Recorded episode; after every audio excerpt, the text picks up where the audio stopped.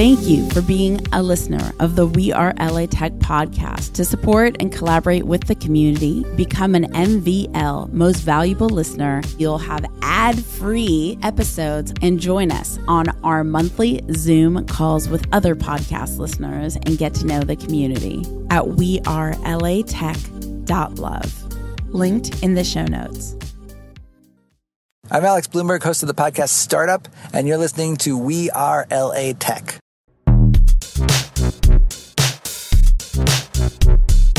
Living in a box. I don't think Don't think outside the box. Don't go outside your box. That's my advice to entrepreneurs. Welcome back to the We Are LA Tech podcast. We have our next LA startup spotlight.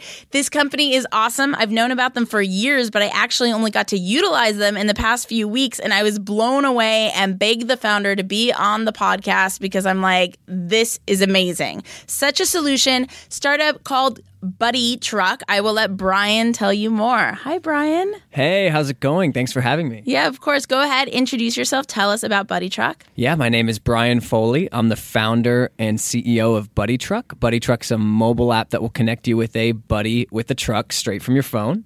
Think Uber for trucks. Exactly. So it was about seven o'clock at night, and someone was buying a couch from me, and they messaged me, or maybe it was a little later, even maybe it was eight o'clock at night, some, something late, right after hours. And they messaged me late, and they say, "I just got to uh, what's that U-Haul, and they won't give me a truck because you have to return." I don't know what the deal was. It was a stranger I didn't know off of Craigslist kind of thing, and they're like, "Do you know what to do?" And I'm like, "Me?" Like, there's this app called Buddytruk and I didn't even remember exactly what you guys did. And so I get to my house. I was like commuting home, uh, you know, in order to meet this girl for the couch. And there's this truck there. And I'm like, oh, where'd you end up finding it? Totally not thinking she used the, I didn't even include the URL. I just wrote like Buddytruk in the message. And uh, yeah, she's like, it was so easy. I just ty- went, I used the app you told me about. I'm like, that's amazing. And then I emailed you, I think that night.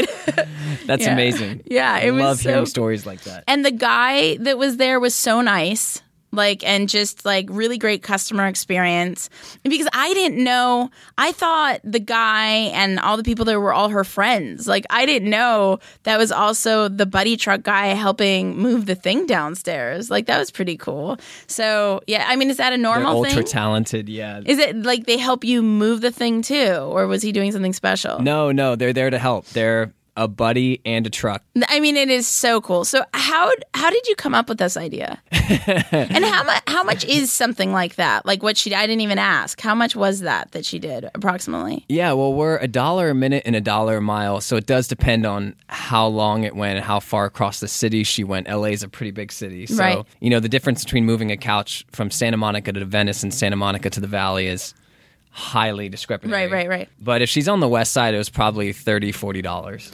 Yeah, I mean, it was crazy. So yeah, how did you come up with this idea? So I actually ended up crashing a U-Haul. Um, that sounds expensive. It was expensive. yeah. So I had found a room for rent in a four bedroom house on Craigslist, of all places. They seem to be a, a common theme here. And I exchanged some email with the owners, and I was the person for the job, never met the people I was moving into the house with, and ended up renting a 14 foot U Haul for one item that could have easily fit into the bed of a truck. And I'm not qualified to drive this thing, obviously. I'm pulling up to the front of the house and I'm trying to parallel park the U Haul. And long story short, I get stuck on the bumper of the car behind me, end up ripping the entire front of the car off.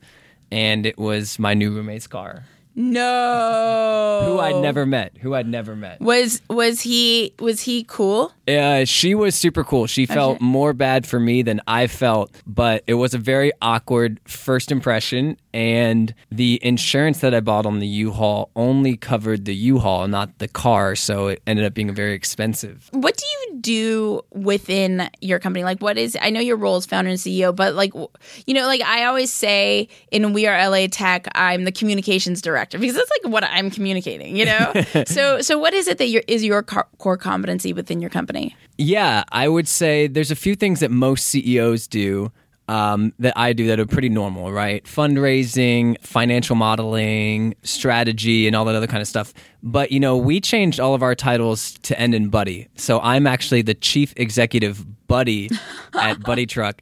And um, I kind of am the role model for how to treat people at the company. I think that's my prime role. Our goal is to treat everybody like a buddy, whether it's how our buddies treat users, how we treat our drivers, how we interact with our partners. And I kind of set the tone. So I take that role very seriously. And that's my prime job is to be everyone's friend.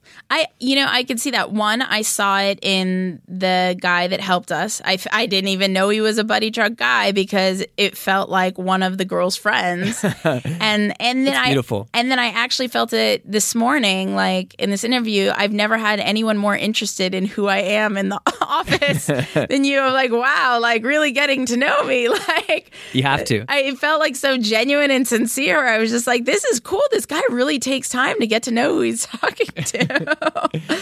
so yeah, you're really good at being a buddy. Thank you. Thank you. Lots of practice. well, are you from LA?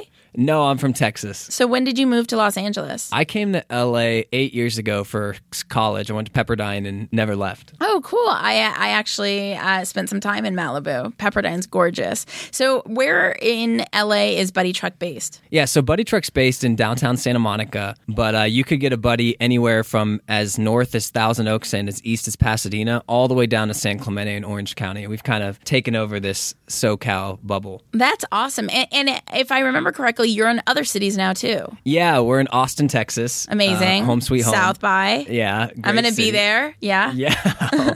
oh my goodness, such a good spot. Go to Lambert's. And then um yeah, we're in Chicago as well. So cool. And so, and how long, when were you guys founded? We were founded in uh, 2013 and we went live August 2014. Because I met you at that uh, LA Tech Mixer. Um, I can't think of his name right now. Do you remember? It was uh, by the beach. Uh, like I think at the Viceroy or something, and you guys were doing like a pitch. It was like I think it was in 2013. You guys are relatively new, and so it's really exciting for me to see like these guys. Like maybe what you have like a truck at the time or something. Yeah, we were the first buddies. Yeah. So, um, how do you go from how many employees or even like part truck guys you have now? Yeah, so we have 3,500 buddies. What?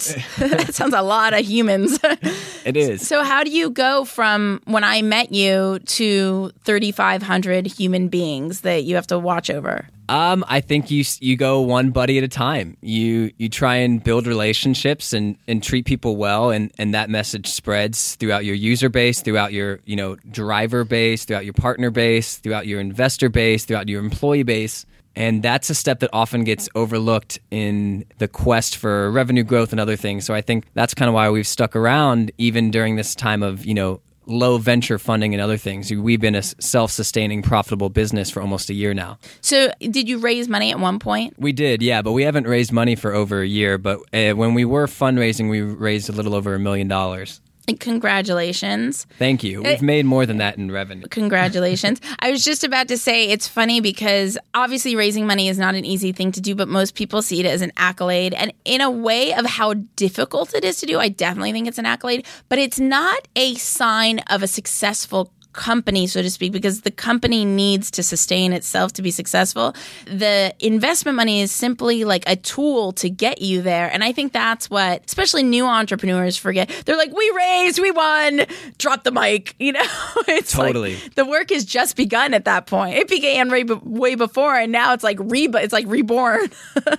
I completely agree. I, I couldn't agree with you more on this stance. I think most people, when they close a big round, feel like they've won the game, where in fact, raising money just allows you to play in the game. There's plenty of companies who've raised tens of million, even Homejoy has raised over a $100 million who end up failing. yeah. So yeah, it's definitely not a sign of success, but there are positives. I would say if if you can raise money, number one, it shows that you can sustain your business through tough times. You can uh, grow whenever you don't have the internal capital to grow, and not only that, you're validating your market from people who are really intelligent financially in that space. So so there are positives and there are reasons to chant and and all that. But at the end of the day, uh, the return on investment, not the investment, is how you, in my opinion, grade a company. A hundred thousand percent. I'm so glad we talked about that a little bit. Who was your first hire? Our first hire outside of the founders was actually a um, a marketer blogger we had. We um, we wanted to do a little campaign before launch to kind of be at the top of SEO rankings for certain things whenever we did go live. That was our initial strategy. Of course, that strategy failed miserably,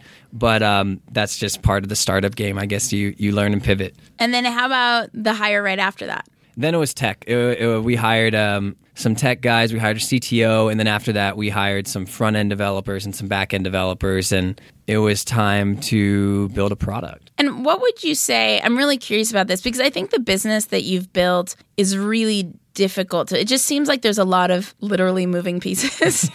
Um, what would Well you say what would you say has been one of the most challenging things that you weren't necessarily prepared for that you had to quickly become an expert in? I would say the toughest thing about our business, and this is perhaps speaking to every entrepreneur ever, is the fact that we built a product for a market that we no longer actively market in. You know, we built a product to be a moving service. And although we still do a lot of moves and Craigslist stuff, mainly we are now like a last mile logistics company for furniture stores, right? So Espree may use Buddytruk once or twice a year, but West Elm, Crate and Barrel use it three, four, five, ten times a day.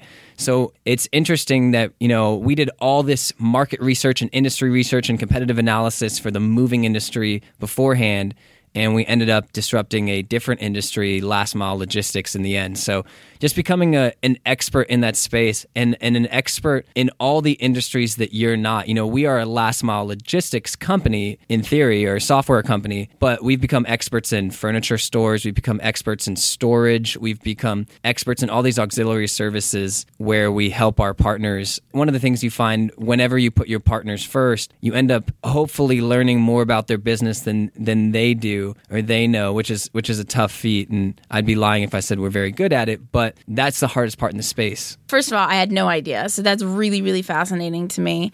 It reminds me of like know who your audience is, know who can afford you. Like if your customer can only afford 10 bucks versus a customer that can afford 100 bucks doesn't change the value of what you're selling. It's just a simple matter that that one person can only afford 10. So you need if you, the value of your product is $50 you need to go to the person that can afford 100 and it sounds like that's what furniture furniture stores they can afford more yeah, so you bring up an excellent, excellent point, and I didn't even go into pricing, but you are kind of judged monetarily on your competitors. And so when you're competing against U-Haul for a uh, peer-to-peer move, you're competing with $29, whereas when you're competing with furniture store delivery, where prices generally start at $150, you end up going from being a luxurious premium option to a low-cost affordable option when your price point didn't change at all. Yeah, it's so cool. I'm really, really curious how you scaled to other cities. That just sounds really scary.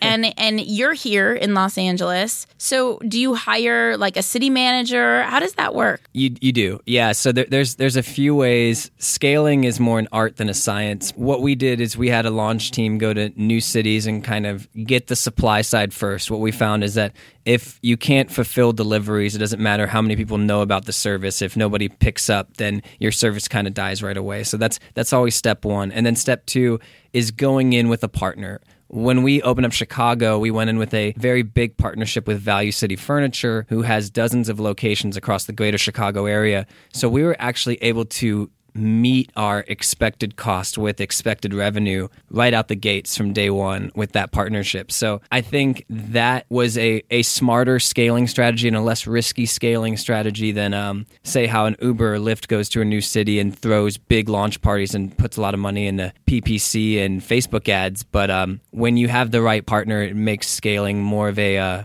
a financial decision. Okay, let's let's weigh the numbers against each other versus um, a scary decision. I love it. I, you know, how you're building Buddytruk sounds very European to me. Like, it, like in Europe, it's if you don't succeed it's not fail fast and whatever that silly term that we have here is. It's if you fail you're uh, you know shunned from the community. It's uh, you're done for. And because of that european entrepreneurs need to make very practical business decisions that genuinely grow the company. They don't have the kind of credit lines and funding opportunities as accessible as we have here. And so it sounds like you've decided to grow Buddytruk just in that way in a very practical like you know, two plus two needs to equal four. it can't maybe equal four one day.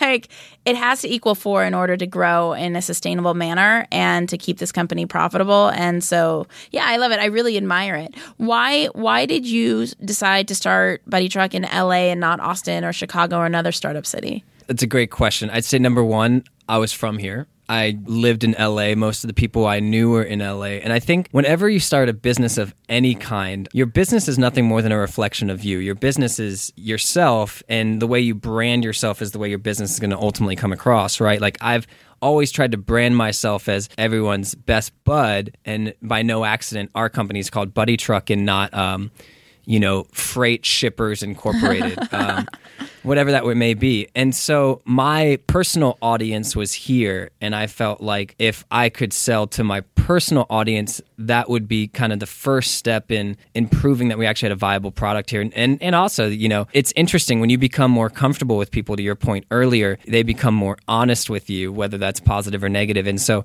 we got a lot of feedback from friends and family members and others, both good and bad, when we first started. That I don't think we would have gotten if we would have started somewhere else. So I'm glad we started here. I'm really curious when you first started, what was your vision then? Like in 2013, what did you think would become a Buddytruk and in how long? Oh yeah, my vision was to destroy U-Haul. I was just so so upset internally about my bad U-Haul experience and I actually thought normal civilians shouldn't have the right to drive such large vehicles. And so we wanted to be like the the peer-to-peer movers of the the US. We I thought hey, you know, personally speaking, I was a college student asking friends for help, and none of my friends who had trucks could or did want to help that day. So I wanted to pay for a service where I would get that same experience, a buddy with a truck just helping me out like a like a friend would do. And and that was our initial vision to a large extent, we still do that, but um, we do other things as well. How has LA helped accelerate your growth? How has being here, the LA tech community specifically, helped accelerate you moving forward? So, there are a few things that LA does very, very well. And I think number one is branding, right? Like, I, I don't know if it's because of Hollywood or because of all the influencers we have who are Instagram models or Snapchat models, but I feel like people in this city um, are very, very good at branding, almost to an extent where LA has this kind of persona as being fake because people were branded so well that, right. it, that it comes off non genuine. Right. Um, that that'd be the negative side of branding, but the positive side is that the branding talent and the marketing talent in this city, I think, is unmatched. Right. And so when you have a product, if you have a good product team or a good or good technical product, the next thing you want to be able to do is is sell it or market that product or brand that product and I think the talent here for those specific skills are unmatched. That is awesome. I'm I'm curious, did you raise money from investors in Los Angeles or outside of Los Angeles? Just like anything else, like we started with our personal network. So our first round was friends and family. A lot of them were here in Los Angeles, a lot of them were back in Texas.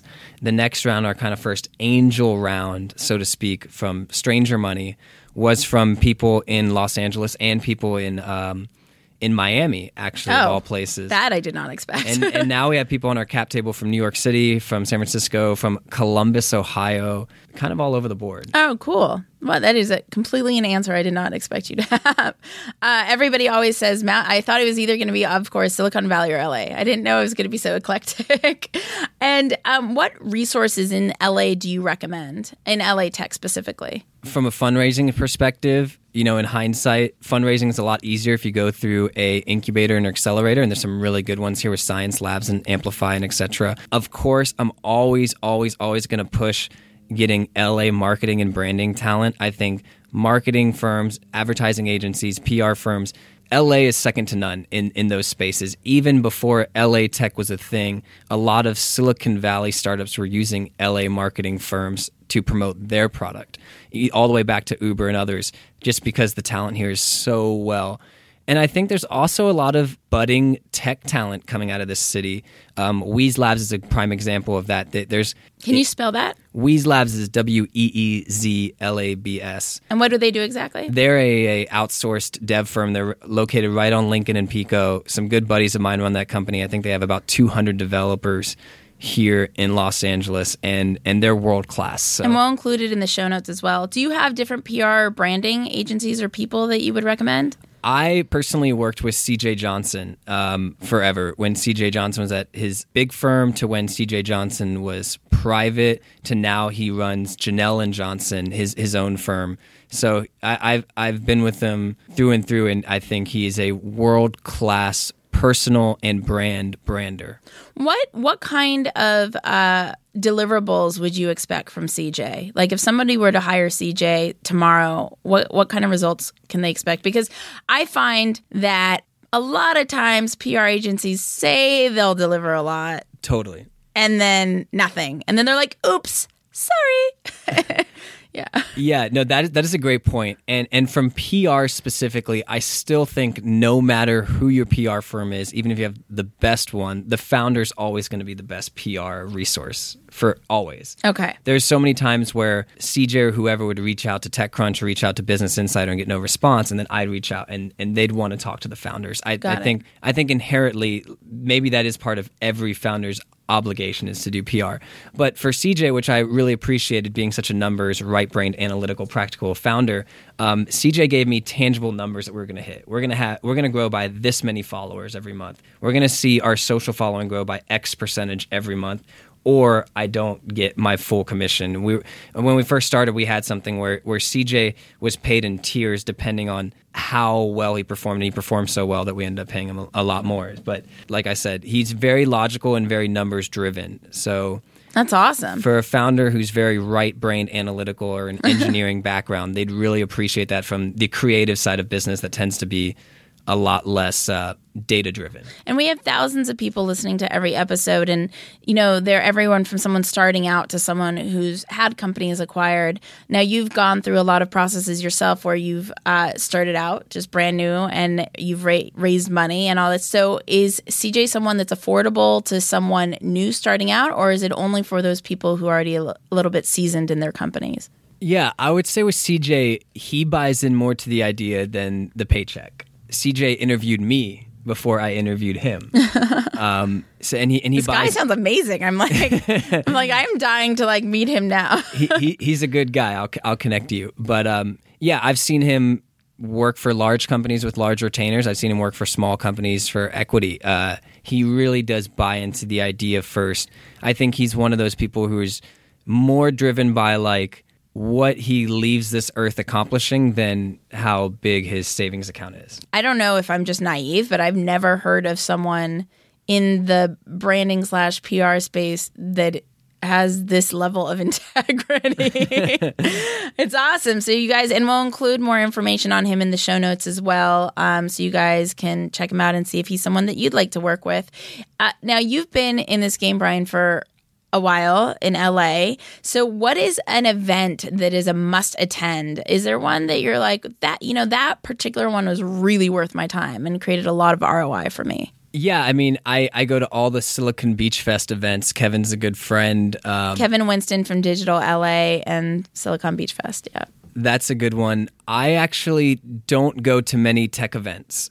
And I, I don't not go because I hate tech people or because I think it's a waste of time, but because my specific job is to grow my business. So we're going to a lot of storage events. We're going to a lot of interior designer events. Um, I, we hang out a lot with the Houzz guys in the Pacific Design Center whenever they throw events because that's that's our audience.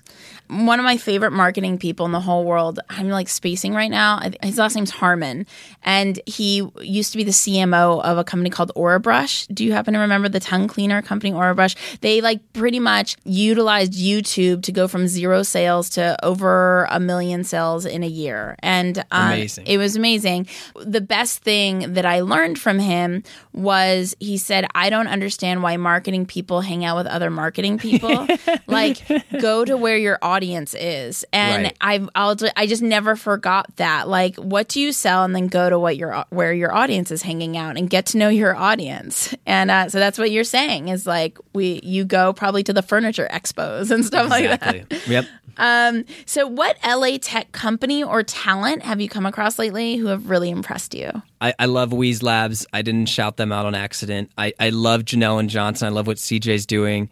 Um, I love a, a new company that he's working with called BashPros. It was started by um, an original co-founder, Buddytruk Russell Tuchman. He's killing it. What what do they do? They are going to be the how would I say it? like the uh, event handling hotels.com. I'm I'm a very bad pitcher for his business, but it'd be like the hotels.com for an event. They're going to disrupt Eventbrite, and I think they've got a very good uh, CRM backend that is going to almost compete with Salesforce as far as functionality, but so someone can get their catering, all that other kind of stuff all in one app. It'd be like think about if planning your wedding was so easy that you could do it right from your phone versus uh, spending 18 months preparing for it. Planning a wedding from your phone?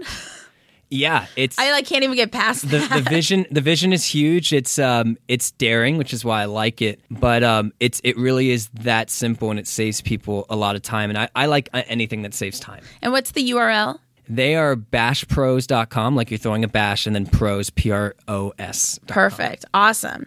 Uh, so, you guys, and we'll also include that in the show notes so you could easily access um, that site. If you had one ask of the community, something that they could do to support you in your growth moving Buddytruk forward, what would that ask be? My ask would just be to treat every person you meet like they're your best friend. From a selfish perspective, number one, you'll be surprised how well people treat you when you treat people well. And and number two, from a, an entire community perspective, I think not just you and that person, but the community at large benefits whenever we treat each other like uh, friends instead of foes or friends instead of strangers. I really Right. don't like the word stranger. I don't like to treat anybody like a stranger. I, I think humans are humans. They, from a right brained, like logical perspective, every human, whether it's a a 18 year old female and a 60 year old male, uh, share 99% of the same DNA, same genetical code. We are a lot more alike as individuals than we are different.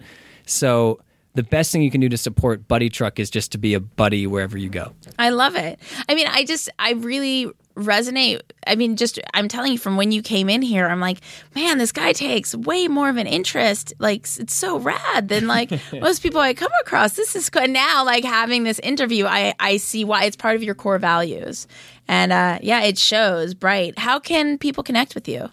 Yeah, you can connect with me on any social channel. Follow me at Brian Michael F um, on Instagram, Snapchat, or Twitter. You can find me on Facebook, Brian Foley, or go to brianmichaelfoley.com. Awesome. Thank you so much for being on the We Are LA Tech podcast. Thanks I- for having me. I was ridiculously excited by this interview because, as I'm sure you guys experience a lot, when you have that personal connection with something, you just want to explore it more. Like, how was this random thing in the world such a positive impact in my life? And so, this has been great having you on. You guys, I absolutely adore you. I will continue to bring the most amazing founders, investors, engineers, talent happening in LA Tech to you every single day on the We Are LA Tech podcast. If you want to connect with more people in a digital way, go to wearelatech.com slash VIP. That's wearelatech.com slash VIP for the We Are LA Tech private chat, where there's so many people being so collaborative and supportive. I logged in the other day and people were helping with like other people's programming questions, which I thought was cool. That I mean, it costs a lot to hire a developer, so that everybody's just so supportive about helping people with their programming challenges. Another person hired their developer there. Uh, I saw someone that got a marketing job on there. I'm like, yes, it's working. So definitely check that out. And of course, you can always connect with me at Espree Devora on Twitter or at We Are LA Tech. You guys, I will talk to you guys, hear you guys, see you guys in the next episode. Bye. Huge shout out and thank you to Betalist. Betalist is amazing. I've used Betalist for my past startups. Betalist gains you early traction to your startup while it's still in beta. Go to betalist.com slash we are LA Tech. That's betalist.com slash we are LA Tech. Thank you for powering the We Are LA Tech podcast. To get text alerts when new episodes come out, text 310 872 2423. That's 310 872 2423. We Are LA Tech, hosted by Espree Devora, has been a We Are wearetech.fm production. Thank you for being a listener of the We Are LA Tech podcast. To support and collaborate with the community, become an MVL most valuable listener at wearelatech.love. Linked in the show notes.